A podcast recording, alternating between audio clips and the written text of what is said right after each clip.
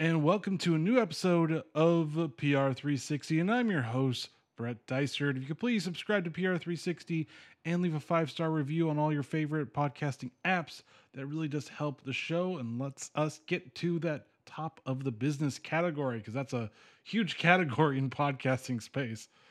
But with me, I have Mauricio, and he has 13 year plus of experience in marketing, including B2C and B2B. So he's got both the best of both worlds. He understands both sides of the spectrum, but he has a background in education, operations, customer service, and product marketing.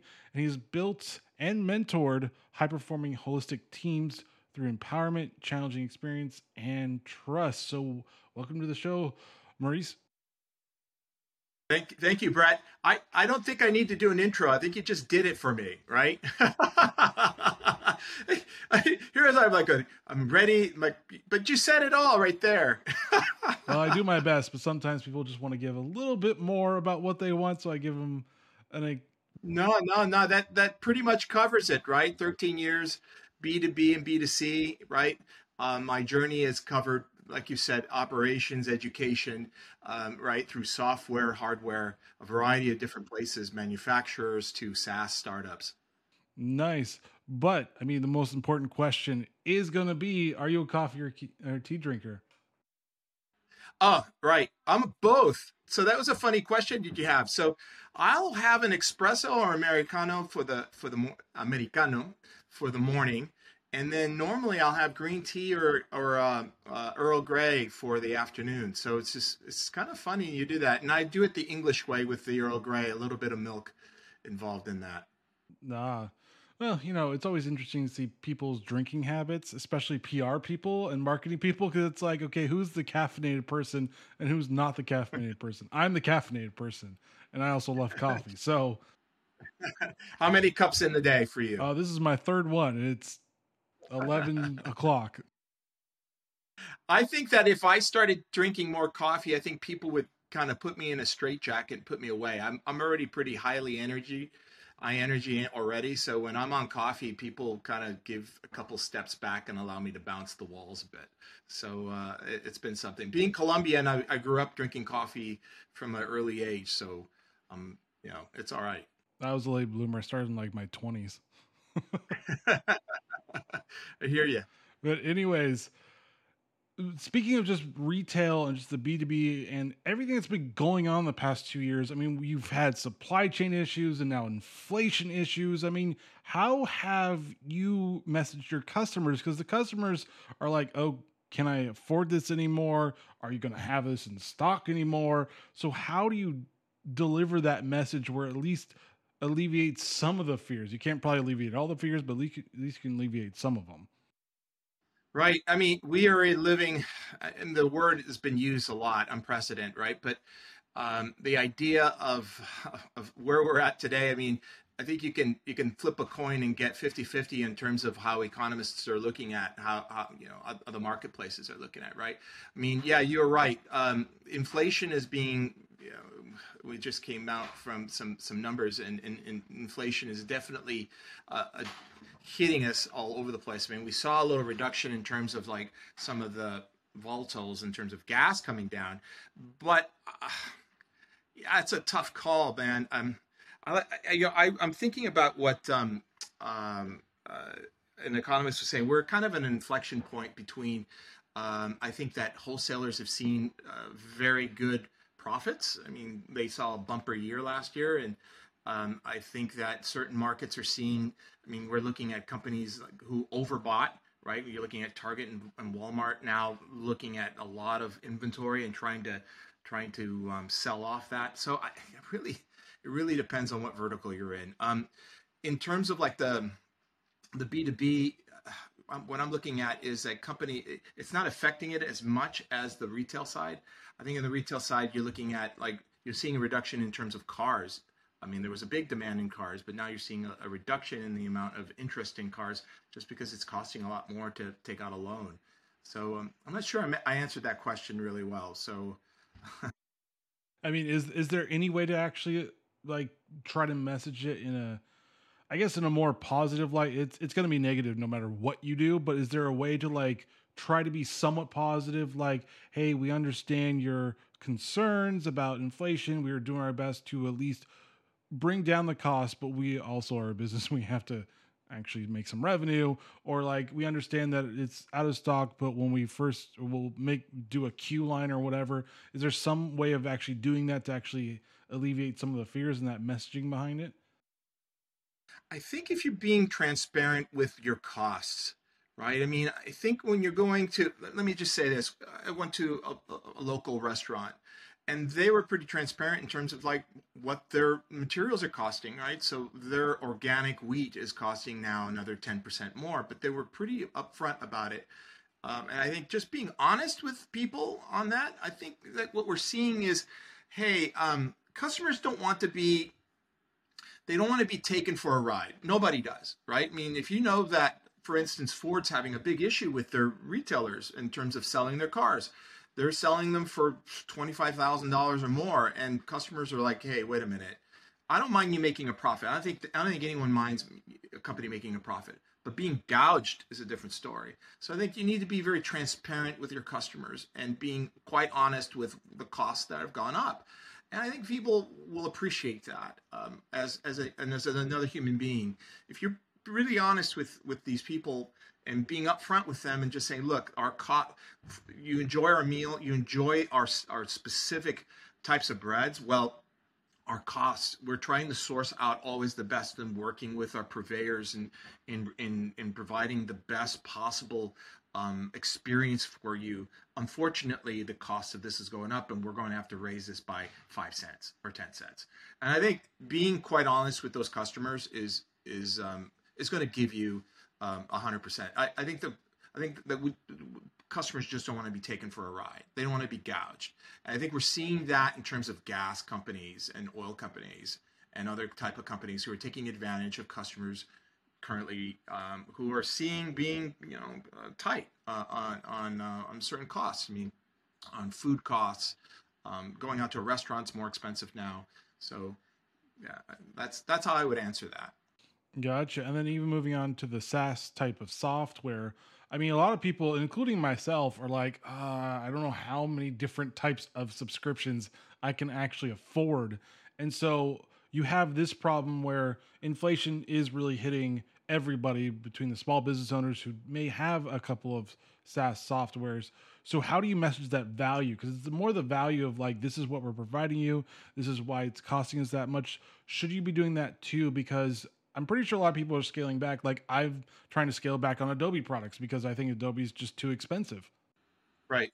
The nice thing about okay, so there's two sides, right? There's the user side and the person who's actually offering it, right? On the user side, I always ask for an audit, right? You're always should audit to see how much you're actually um, using the type of software. I mean, I've been to certain companies where they're using like five different SEO type of SaaS software for their analytics, and the reality of the fact is they're only using one, like five percent, and most of the, the other stuff uh, the other pieces of software 30 or 20 20%. So you really have to take a look at it and say, "Hey, you know, do I really need that?" So I think I think a lot of companies are looking at at at the you know, nickels and dimes, right? And and seeing, "Hey, are we getting the full value of what this particular software is providing for us?" Right?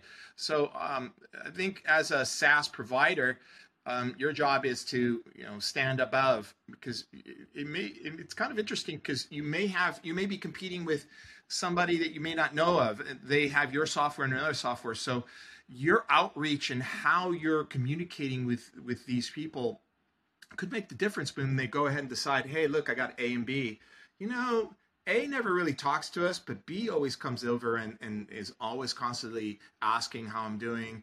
The rep is reaching out to me. This guy is just collecting my money. So as I hope that answers both sides of the question. So I think as a SaaS provider, you're really going to have to step up and um, communicate with the people who are using your software and get that feedback mechanism. Right? This is a I always look at SaaS software when I work at a company as a you're um, you're in a collaboration with them. Your your your main goal. I mean, you it bottom it defines into three things, right? my software needs to save you time, save you money, make money. I mean, that's how it boils down to anything, right? So you need to constantly communicate that value prop on how our software is doing these three things and how um, specifically it's doing it for these particular companies, right? And also get to the point where you know honestly go to them and say, you know, we're not we're not we're not reaching that particular goal, and I think it'd be best for us to to break that um, you know contract with you, which is com- completely surprising from the perspective of a u- customer or user. Like, wait, you're the company who would make money off of me, but you're actually telling me that you probably it'd be not worthwhile to continue. Which I think in the long run, you know, we're looking at the long game of of relationships with with our particular these particular companies. I, I always look at a long game, and I, I think I think it it, it behooves companies to look at the long game, right? Your long term value of your customer, right? Sometimes it may not be a good relationship with that customer, and it may be a good idea for to, to take a break. And the nice thing about SaaS software is that you can take a break. So, for instance, Slack, you may go, you know what? I don't need as many people. I may just go off to the free and work that for a while, and then you know come, come across. So, we're looking at SaaS companies also experimenting with reverse trials with freemiums, allowing people to revert to uh, a very basic freemium. You know, they get most of what they can go until they get back to on their feet. So we're looking at some soft, SaaS software companies that are doing the particular that, and actually seeing a increase in the amount of people who take on the full uh, versions. I mean, could you use like I don't know, like a pay per type of model too, or could you use like quarterly models? Because I know like right now a lot of them are like pay monthly or pay yearly and it's like well is there any like happy medium between this can i like you, can i do something you're different? right on the money this is the conversation we're having all in our uh, in our marketing uh, global we all have our um, specific areas where are influencers in our own types of business and you have that in finance you have that in pr in the marketing realm and the b2b realm that is the conversation that's happening right? I mean the whole idea of being locked in for a year that's a big commitment and i think what we're seeing right now is that the the uh, um, the the point of actually offering it on a monthly basis is uh, is becoming much more people are trying it and i think it's still out um, I think you're going to see more companies allowing that to happen. So you're absolutely right. It's like, wait a minute, I'm locked in for a year. I want to cancel it, right? Uh, or or they'll break. They'll try to break the contract. I've seen that happen. So let's. Um, I think for SaaS companies, in terms of uh, how we run things, we're trying all kinds of things. And exactly what you were mentioning, Brett, that is what we're trying to do. We're, we're actually offering, we're, we're testing some of those particulars where it's like, hey, you want to just, you're on a freemium, but you want to try this out for a week? Well, okay, here, pay for a week. And you you have that whole access for the entire week. I, I think that that's, that's what we're seeing. Gotcha. And then, I mean, this kind of goes into like even SaaS or even just B2B B2C is the customer experience because I feel like during the pandemic it was great for customer service. After the pandemic, it felt like customer service or customer experience kind of took a back seat. Everybody's like, we don't really got much customer experience professionals, so we'll get to you kind of maybe sort of. So how do you create that robust inbound outbound when I mean it's hard to find talent basically? Yeah, I think he hit it on the head. I mean, we're looking at high inflation. We talked about it earlier, but we're looking at some of the lowest amount of unemployment um, in the country, right? We, I mean, California is at 3.7 or 3.8. Um, the country right now is at 3.6 or, or that. Um, it's worldwide. I was just in the UK and actually in Israel and, and other areas um, out, out that way, and they're seeing similar um, similar talent issues. Right? How do you how do you uh, bring people on board when there's doesn't seem to be those people? So it's a challenge. I mean, really, quite honestly, I think um, in terms of like how we are, we call it on, on onboarding, it's to be as as um, as honest as possible, right? Uh, as best you can. I think in the retail side, it's much more um, it's much more acute um, in the B2B world, it is that onboarding side. Um, man, it, it's a tough one. I mean, it really is. I, I, it's a really tough one. I would say that it's everyone's job, though. right? It's just not the customer experience job. I mean, it's everybody's job. So, how do I, as a marketer, help my customer experience teams? How do I help my sales teams? How do the sales teams help the customers as well? So, I know that we're going to want to talk a little bit about that um, and the the importance of being aligned. I think that most companies are misaligned. Um, and that's not because uh, they're misaligned in terms of what the what the product uh, is the the C level person will say it some way, the salesperson will say the product some way, the marketing person says it, and the customer service person. There's a lot of communication that's necessary between all these departments that need to happen so that you can answer that. So, for instance, you're right. If there are issues happening with customer service, how can marketing, how can sales, how can C level help that part of um, your your um, your team. It's no longer their issue. It's no longer my issue. It's everybody's issue, especially on a go-to-market uh, type of scenario. Gotcha. I mean, is it going to be more automation with it so it helps smaller teams that maybe can afford a big team? Will automation help with directing them to the right team member? Now, I mean, sometimes it goes awry and the person doesn't really know to where to go, but can it help most of that? Because I mean, you may not be able to fill everything, but you're like, well, maybe I have to go with automation and chatbots to at least facilitate where they should go. Yeah, no, I agree. I I think that those these tools have a definite definite um, a place in our um, ecosystem, right? Um, there's also self help in terms of advocates who are absolutely uh, people who are your champions for your your product they uh, being able to have i mean in this old world of forums i mean you have reddit areas you have places on even slack i mean we need to empower these power people to um, actually help answer the question. They're part of the feedback loop that helps make our product better. So not only in addition these chats, these other areas of place of areas that people go to. I mean, um, I heard, uh, if you recall, about a month ago, that whole TikTok that the, these uh, certain age groups, people go on TikTok and look for, they search for things like, how do you do this? How do you do that?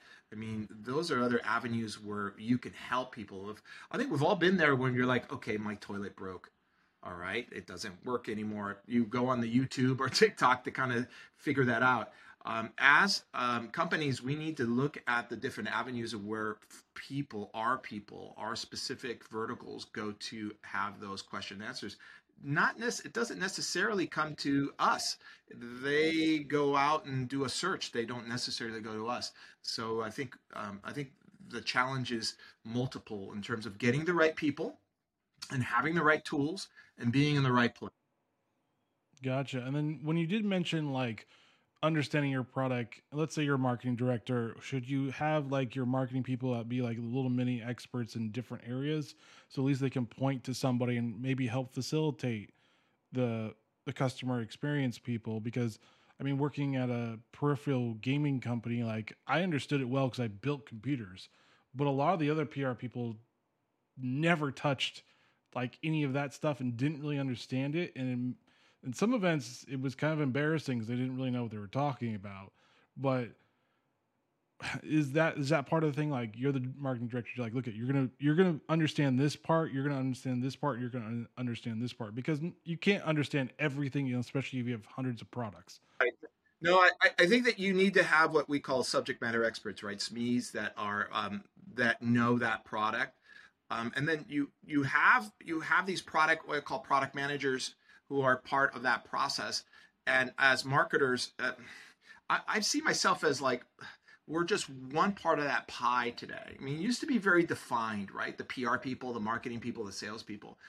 But today that that's very blurred. Um, and so you need to rely on this um, give and take uh, to, to, to be the product. I think the center of all that actually has to do with the person who's buying your product or is using your particular product. They are the person, right? They are the the um, you know the champion that we need to go work with. And if that is the center of where we're working on, then then that communication becomes a lot easier to do. So yeah, you need to have you need to have these uh, you need to have people who are um, in specific areas know what this product will do. Um, but then the job is okay, how do I communicate that? Or how do I provide that feedback to the marketing managers to improve a product? Right. Yeah. And I mean, talking about customer experience, how how can you measure this? Because PR pros are we're, we're all about like relationships and managing just the brand reputation a lot of times. I mean, marketers do that as well. So how do you how do you measure that to see how successful or where areas where you need to improve upon? How do you measure all that stuff to at least keep an eye? Those on are it?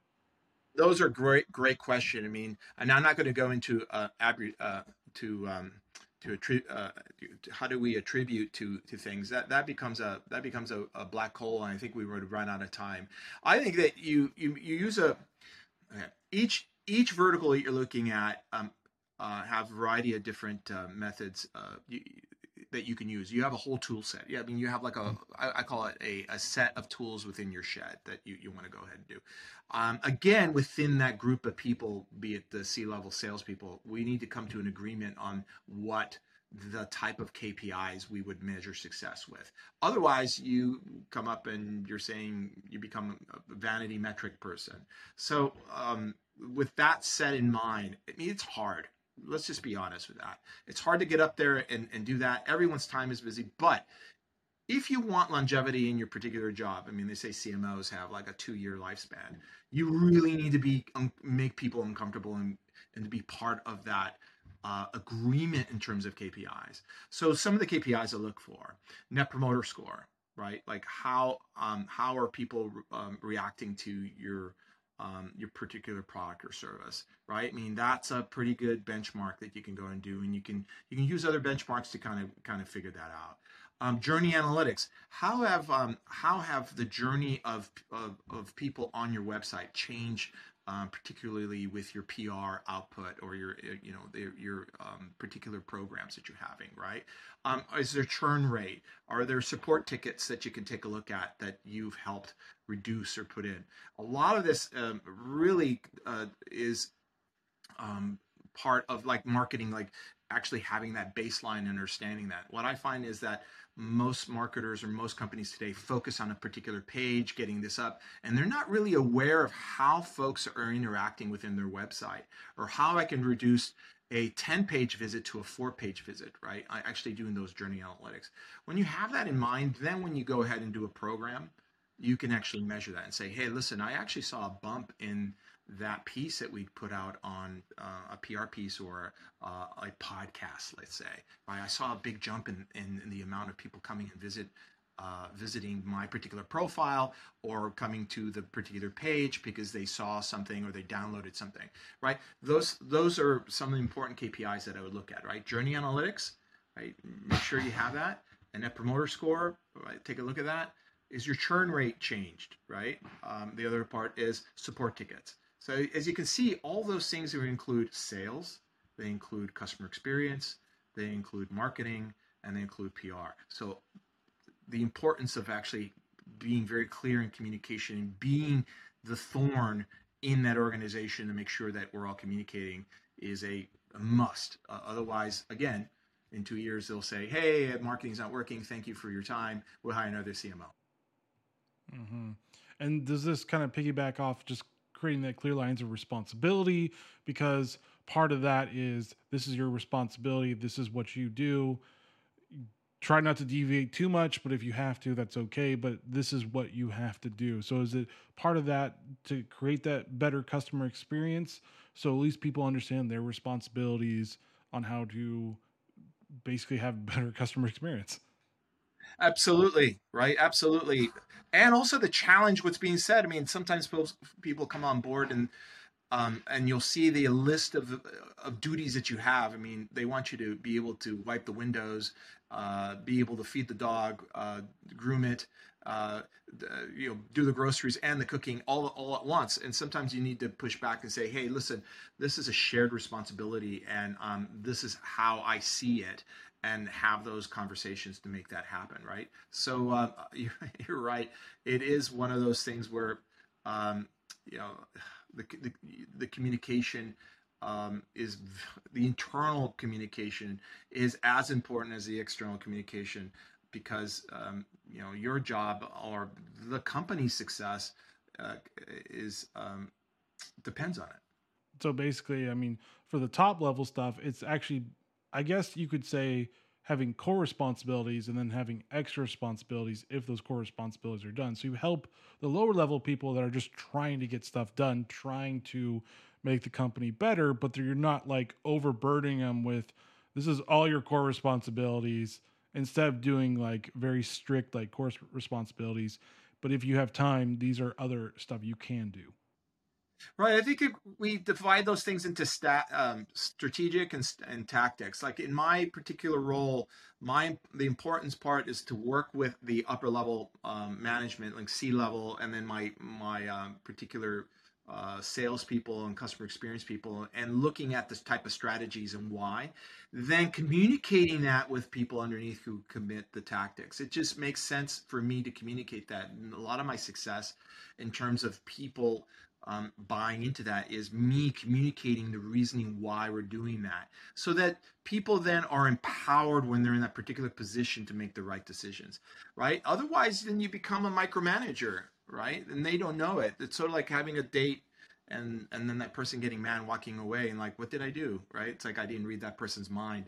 Um, you it's important to communicate with your teams and set the strategy and the reasoning why and how we look at that and then actually get some feedback because sometimes what happens is these people are right in front they're in the borderline and they can give the feedback back so i find that that communication which in with with my the first thing i do is like i go and i sit and i listen to customer service calls i'll look into see how it is i'll ask each of the departments of what our product specifically does and when i notice that there's differences then there's a problem with the alignment of the message right? Like, hey, our people, the people who got our product love our product, but then when I'm trying to sell it, they don't get the product, so there's a miscommunication there.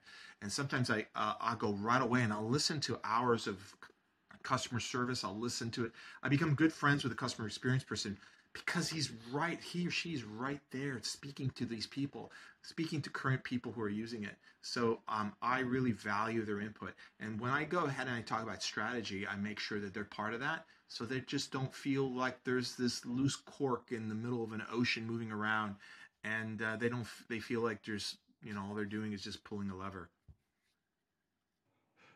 uh, i mean what are some what are some ways that pr pros can collaborate with marketing? I know we said it's blurring a little bit more which is true but there's still defined lines. So where can we actually like collaborate effectively with marketing? So pr is like trying to handle the reputation side and marketing is trying to handle the nitty gritty strategy side of sales and everything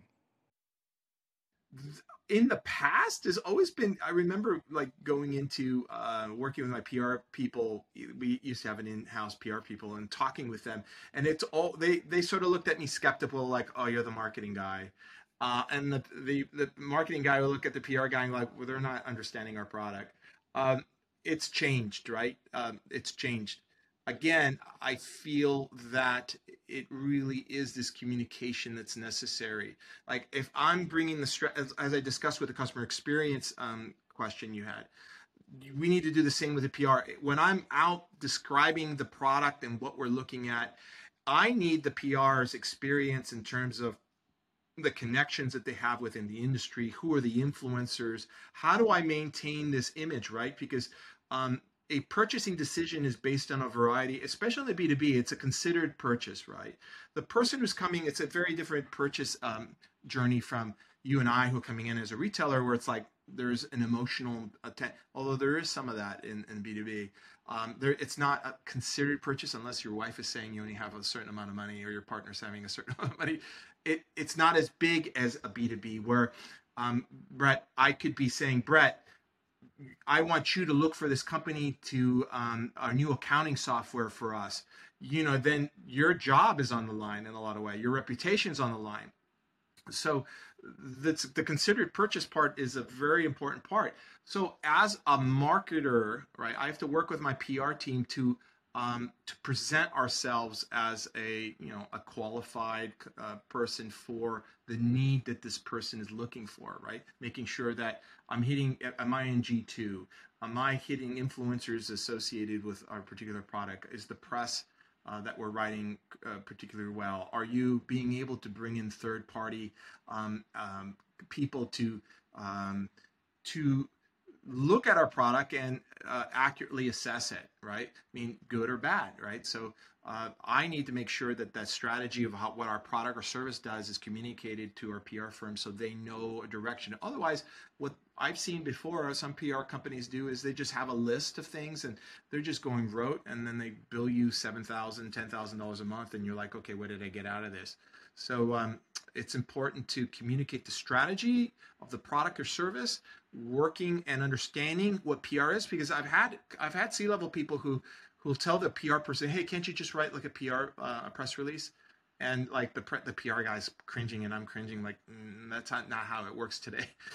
You know, we there's it's a long game. Um, I look at PR as being my long game attribute, right? Where I'm looking about reputation, where I'm looking at consistency, where I'm building the brand, where right where you're getting these other people who are um, they're my long-term partners and working with SEO on our SEO side, right? And my content, like how do I get this particular piece out there to to look as a thought leader? I look at them very very close in hand. But today, I still run into executives who just think of um, PR as just press releases. That's hard. Yeah, I mean, it, eh, unfortunately, PR does not have the best definition. no one really understands the differences between them, and that's the hard part. Plus, with press releases, that's what PR is known for. So that's another that's another reputation that PR industry needs to actually like deal with. Absolutely. I mean, but you're looking at it. I mean, good press sometimes means that there isn't any bad news of the company. So, like, if you're razzmatazing, I mean, it's you almost consumers have become very, very adept at kind of look through, right? Like this is, I'm sorry, but this is, and um, but you have to look at the KPI. Like, am I working for the consumer or am I working for the C level? Honestly, I've had um, where I uh, where I've had to actually work with um, people in, in the executive suite, and um, the executive his KPI was I want to be on this this newsletter. I don't care if it doesn't get enough people. It was his own vanity, right? So, you know, you're looking at okay, uh, my mission is for the direction of the service and the and the product, but in this particular case, it wasn't. It was really toward the this particular individual. So it's it could put PR firms in a very difficult position uh, to do that. Plus, being the past 15, 10, 10, 15 years, I mean, social media and that blurring line between, wait a minute, shouldn't we be doing that? Or like, how's that work? Um, I I, um, I feel for my colleagues, um, but I see them as an asset 100%. If I have a PR budget, I'm really working um, that long-term angle and earn, trying to get my earned media uh, chops, right? I understand.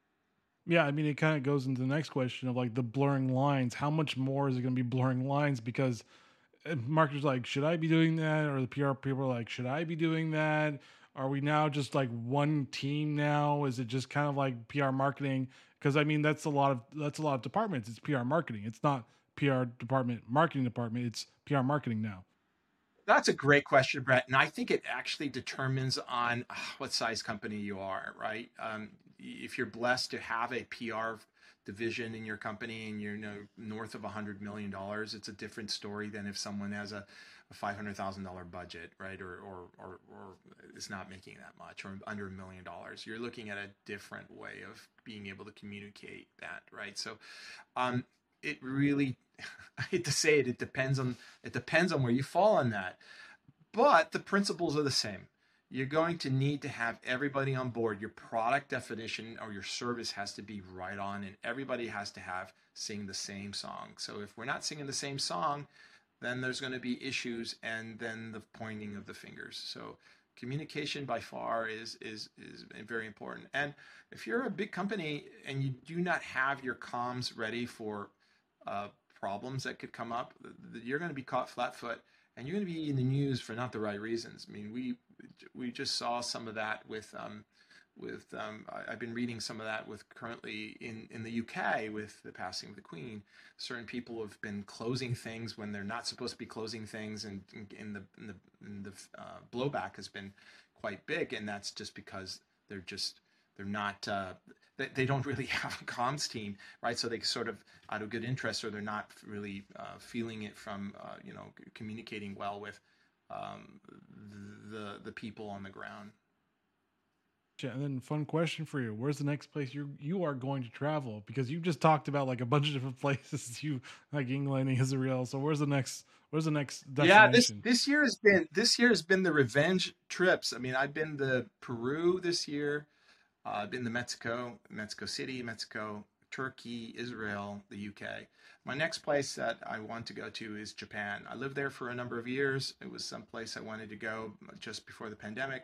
So Japan will be the place that I'm going to go next and um, get back to seeing some friends and, and members of my wife's extended family. So Japan would be my next place um, to, to go. And they've just lifted the restrictions for October, which is probably the best time. October, November is probably the best time to to visit Japan and see the changing of the seasons. Nice. And then where can people find you online? They can find me on LinkedIn. So um, you do LinkedIn, I believe it's Mauricio Osorio. And if you look at uh, if a photo that I need to go ahead and change, the pandemic makes everybody go a little older. but, we're, but, we're, but you, if you look for me in my face there, that's who I am. Um, I am the only person with my full name, Mauricio Osorio. Uh, you, they can find me online, and I'm looking, you know, reach out, say hello, um, you know, share some I thoughts and ideas. I'm, I'm active in the marketing community and the B2B spaces as well, so yeah, they can find me there.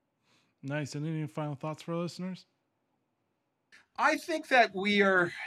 There's. A, we always say that we're living in interesting times. I think that we're we're seeing um, the importance that much there's a i've said this throughout the theme the importance of over communicating within your you, within the internal teams to to get your product messaging and service right. So uh, you know if you're looking to uh, make a change within the company if if you see that misalignment that's mostly where it's at where you're looking at a product a misalignment between product or service where your executives are saying one thing and the salespeople are saying something that's when you know you, you have a, a, a, time for hey guys we need to communicate and get this message correctly and and, uh, and do that. When you do that then it becomes a, a, little easier to go ahead and sell your product or mm. service. Nice.